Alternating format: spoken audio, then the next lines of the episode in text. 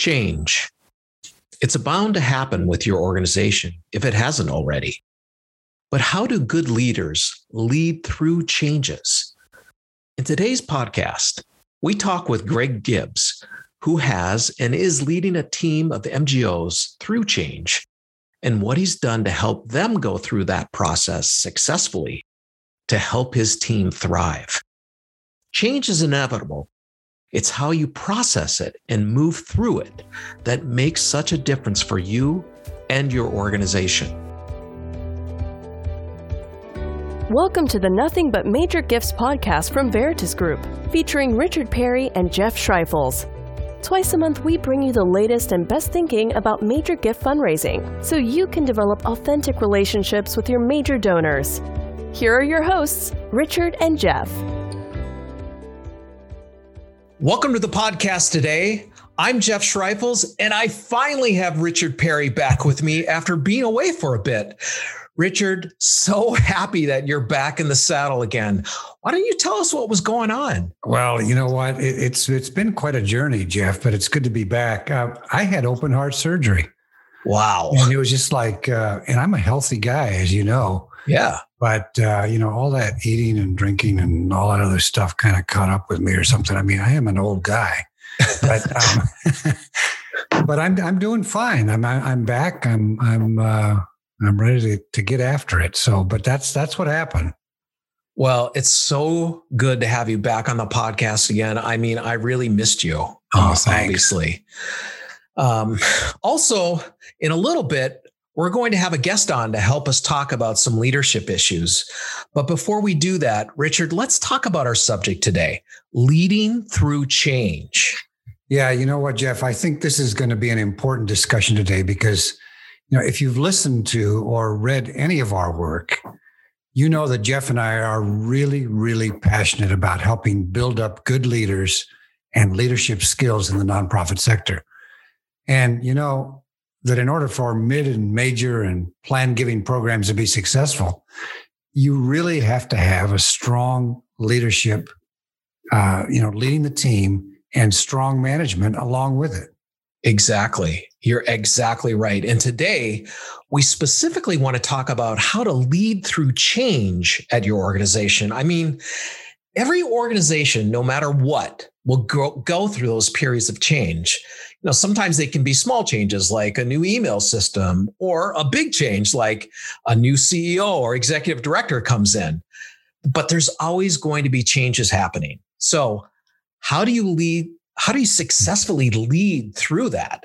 Mm-hmm. And Richard, you've done a lot of work with nonprofit leaders around change management. So I first want to ask you, where do you think nonprofit leadership fails or comes up short around this idea around change? Well, you know, I, I, think mostly it's because either a leader has been brought up in an old style of management and leadership, you know, that uh, really top down, heavy handed my way or the highway type of approach. Yeah. I mean, it's it's either that or honestly, they just don't know how to lead because of the lack of experience or lack of knowledge on what it takes to actually lead people. Yeah. Now, here's the thing. We all know nonprofits are not democratic. Uh, actually, and nor should they be at the core as it relates to principles and values and vision and direction. I mean, no business really is. I mean, you can't have everybody voting on everything. No, I, I know. Right. total disaster. I mean, you wouldn't get anything done. So we do agree that in an organization, not everyone has the same voice or weight when it comes to the opinions on every policy, uh, strategic or operational issue. But here's the thing, and here's the important difference. A good leader sets up a system where even the smallest voice can be heard. Yes. And the opinions of others matter. I mean, we've seen this actually work and we've practiced it ourselves. Yeah. And, you know, if there's some disagreements, there's an adult and reasonable explanation for the differences of opinion. But the problem is, is that many leaders are not, they're really not wired to lead that way. So instead, they lead using this top down authoritarian approach don't involve anybody, don't engage anybody, don't listen to other staff's opinions or ideas. And I mean, that leads to really disengaged staff, right? It really does. In that kind of approach, team members, they, they're not going to feel respected or no. valued as part of that team. No. And sometimes, and I guess I could say in many, many times, we have seen staff be in a constant state of fear and worry, right? Yep. Which for sure makes it even more difficult to lead change at an organization. If there's a ton of fear amongst the staff, it's really hard to lead effectively through anything. Oh, I know. Yep. Now, before we start talking about how to start shifting and correcting a culture within your team so change can happen, I want us to welcome Greg Gibbs, who is Executive Director of Development for the University of California Agriculture and Natural Resources, or UCANR. Greg leads a team of development professionals as, and has led that team through some big changes. So he comes from a bunch with a bunch of experience on this. Sure Welcome, does. Greg. Well, hey guys, thank you so much. It's glad to be with you again. It's so good that you're with us. You were so great the first time we had you on that we wanted you back on this podcast because of how you talked about leading your team. You were so inspiring. So Richard and I wanted to be wanted you to be here on this for this subject. So, Greg, let, let, me ask you this. I mean, I've been a student of what makes a great leader and manager for many years now. And what I find fascinating is, you know, how poorly equipped nonprofit leaders are today. Now, I know you are, in fact, you know, one of those good ones. So, in getting back to what Jeff just said before, how do you start to shift and correct a culture within your team so that change can be welcomed when needed? Well, you know, I look at a pretty simple philosophy. Uh, it's not one that I came up with, but it's one I, have learned from, which is um, I try to focus on egos up and fears down. Um, people are afraid of change. And, you know, as you had mentioned before, that top down management approach, especially right. higher education, that, that's kind of de facto. Um, but I find that it really it scares people off. And so I really look at trying to find the best in each person, um, trying to find to see what their their hot buttons are, um, how to work through them, and to not use an approach that is, you know, constantly saying, well, if this doesn't happen, then this is going to be the result. But really just talk about how they've been able to, you know, adapt and be successful. Um, and really just to you know, show the good of what they're doing, what their impact can be, and not just, well, it's never good enough and comparing one position with the next position or one person with the next person. Uh, that that just doesn't work. And I, I found mm-hmm. that that just doesn't work. Now, so so you use that phrase "egos up." You mean by that the encouragement, the, the, the celebration, absolutely, of the yes. individuality of the person. Correct. Correct. Now, how do you help your team move out of fear? Like, how do you involve them so that there's less fear? Well, you know, there's a couple of ways that I like to do it. I first of all, when when I want to, when there's going to be change coming, and that's the one thing that everyone is afraid of. That's the number one thing. It's not right. going to the dentist. It's not having open heart surgery. And I'm so glad, Richard, um, that you're doing well. Um, it's it's change that's what people are afraid of. They're afraid of the unknown. So mm-hmm. I look at an approach to talk with each of my team members. There's 10 of us in my group, counting myself, and I do talk to myself even. But I talk to each person one on one, and I try to address what is bothering them, what those fears are for them, and then to give them a reaction based off of the feedback they're giving me. And so we have those one on one discussions. It takes a lot of work. But oftentimes people try to have your group meetings. And I don't look at group meetings as a time to try to come to uh, some, uh, uh, this is what we need to do next, or these are the steps. But if you spend the time and you talk to each person individually before the meetings, then you can actually have a meeting where you're coming to a consensus because you've now taken in everyone's pros and cons and tried to come up with an answer that as the leader, you're pulling all of those pieces together, but you're mm-hmm. presenting a final result where everyone's had the chance to weigh in. And then also when talking to folks, you it's okay to praise people. I don't give out platitudes. I think there's just, it's a waste of time. It's not honest. Um, they know it. You know, it, it's kind of like when you get behind someone's car and, you know, everyone's student is, you know, an, an A plus student or everyone's, everyone's child is great on the soccer team. We know that they're all not that great, but it's just to be perfectly honest. Everyone is an expert at at least one thing. It mm-hmm. doesn't always align with their work, but you can find where people do excel in certain areas and be honest in your praise because you're not making it up. And it's just also being very clear in your, your communication. And the one-on-one check-ins are just as important as team meetings. It's not that you're going around someone who might be supervising and you're talking to one of their direct reports. Mm-hmm. As a leader, you should be able to talk to anyone on your team at any time but you just keep the communication open and mm. people react well to that. Yeah.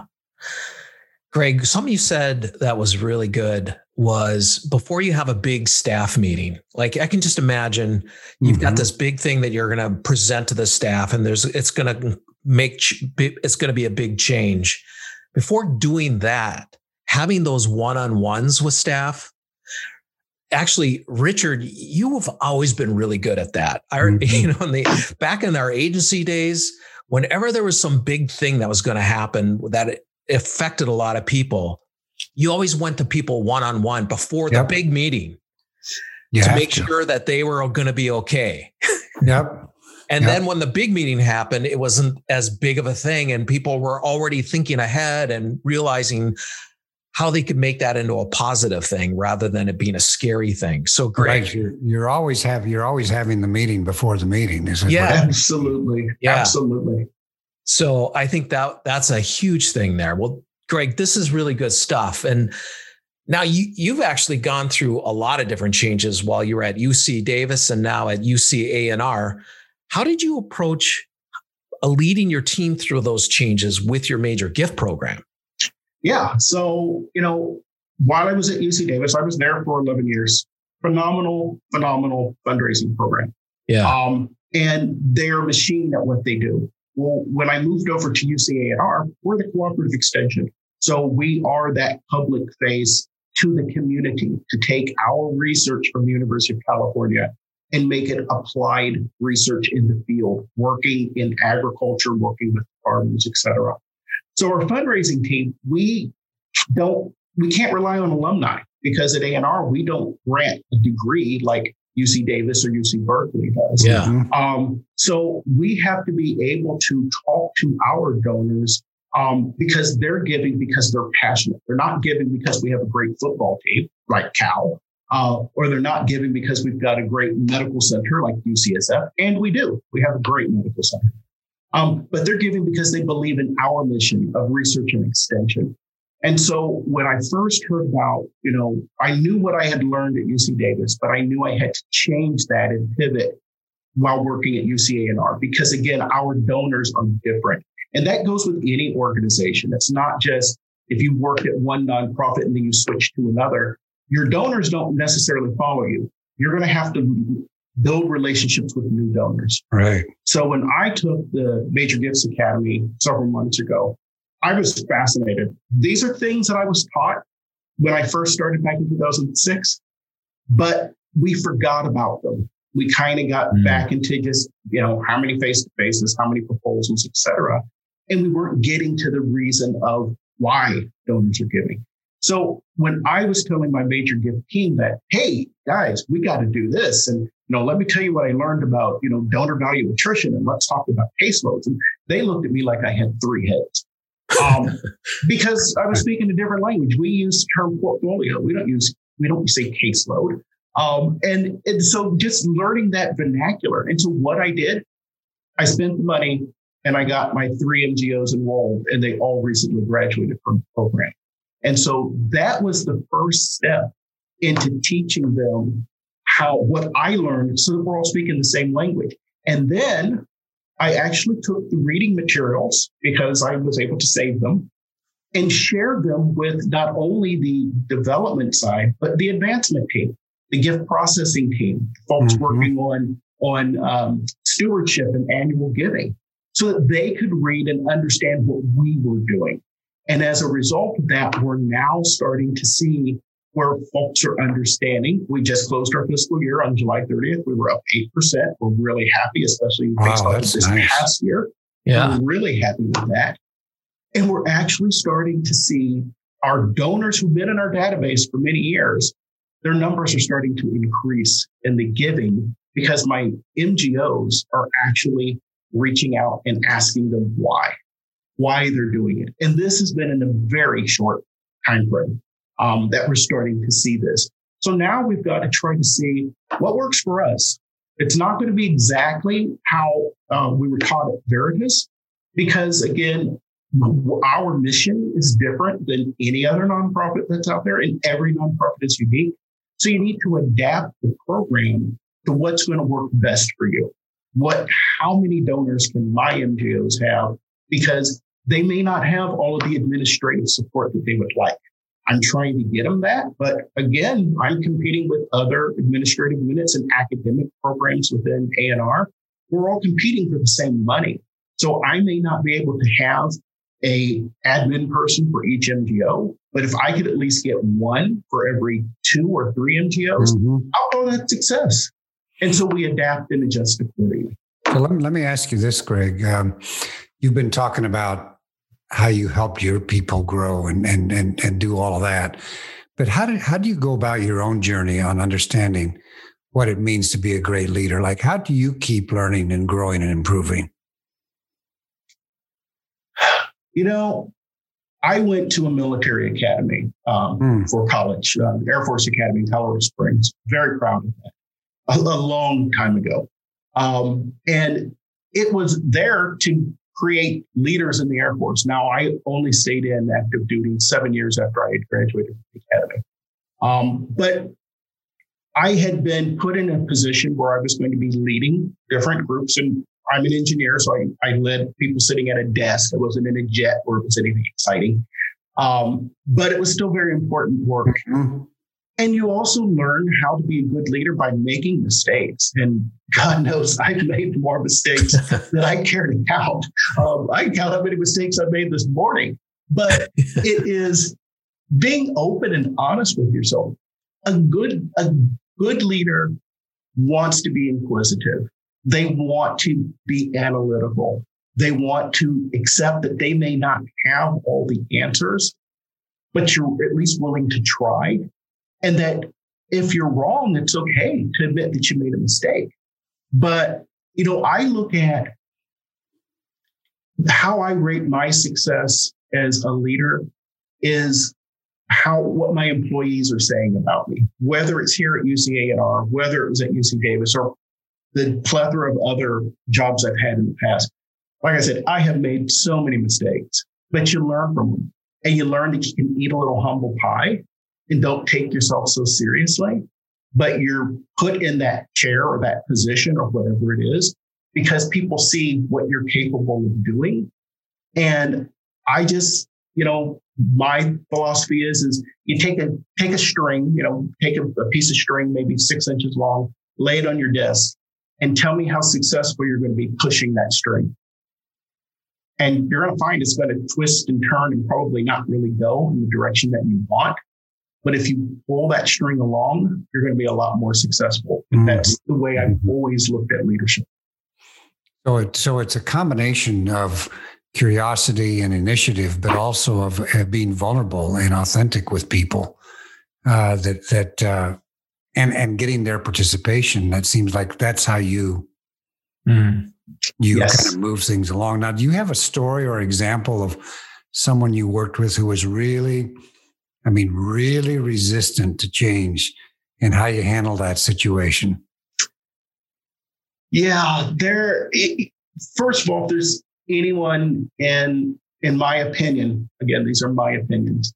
Um, anyone in a leadership role who was elated or delighted to terminate an employee, even though we knew it was the wrong fit, I would really question whether you did it for the right reasons. Mm-hmm. No one enjoys ever having to terminate someone. It's it is really just gut wrenching. Even though it's sometimes it's, you got to remove a cancer if it's if it's there, but it's still mm-hmm. painful because everyone has their vulnerabilities. Um, I remember working with um, I was doing corporate relations at the time, and we brought in a new major gift officer who was focused was on individuals. And you know, my program was working with students, working with a lot of alumni uh, who were leaders within different companies, et cetera. And I had an associate director who worked with me. And we would take students out on trips to the Bay Area, go out and see some of these big companies, and you just see their eyes open when you pull up on the Google campus or the Salesforce campus. And it's just, oh, it's just awesome. And it wasn't necessarily just to show them this is where you're going to work, but it's also to show the students of places you might not want to work because it might not fit your personality. Anyway, back to the new MGO that we had hired.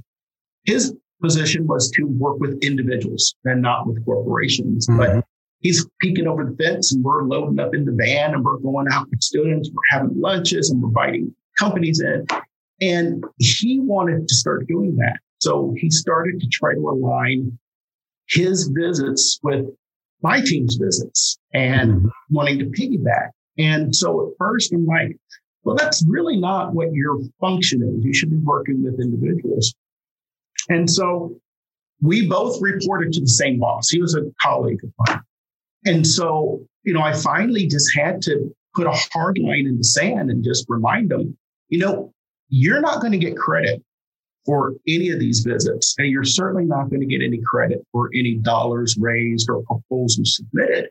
And your your overall, you know, at the end of the year, people are going to look at how you performed.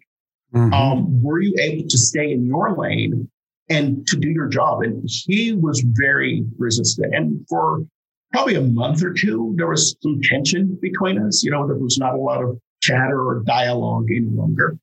Um, and it's tough. It's very tough as a new MGO to get those first visits. You're calling and calling and calling. Right. Nobody's returning your call. Right, right.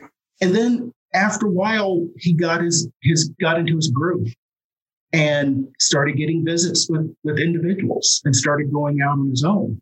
And so what I did is I cheered him on. Way to go. Awesome. Look at that.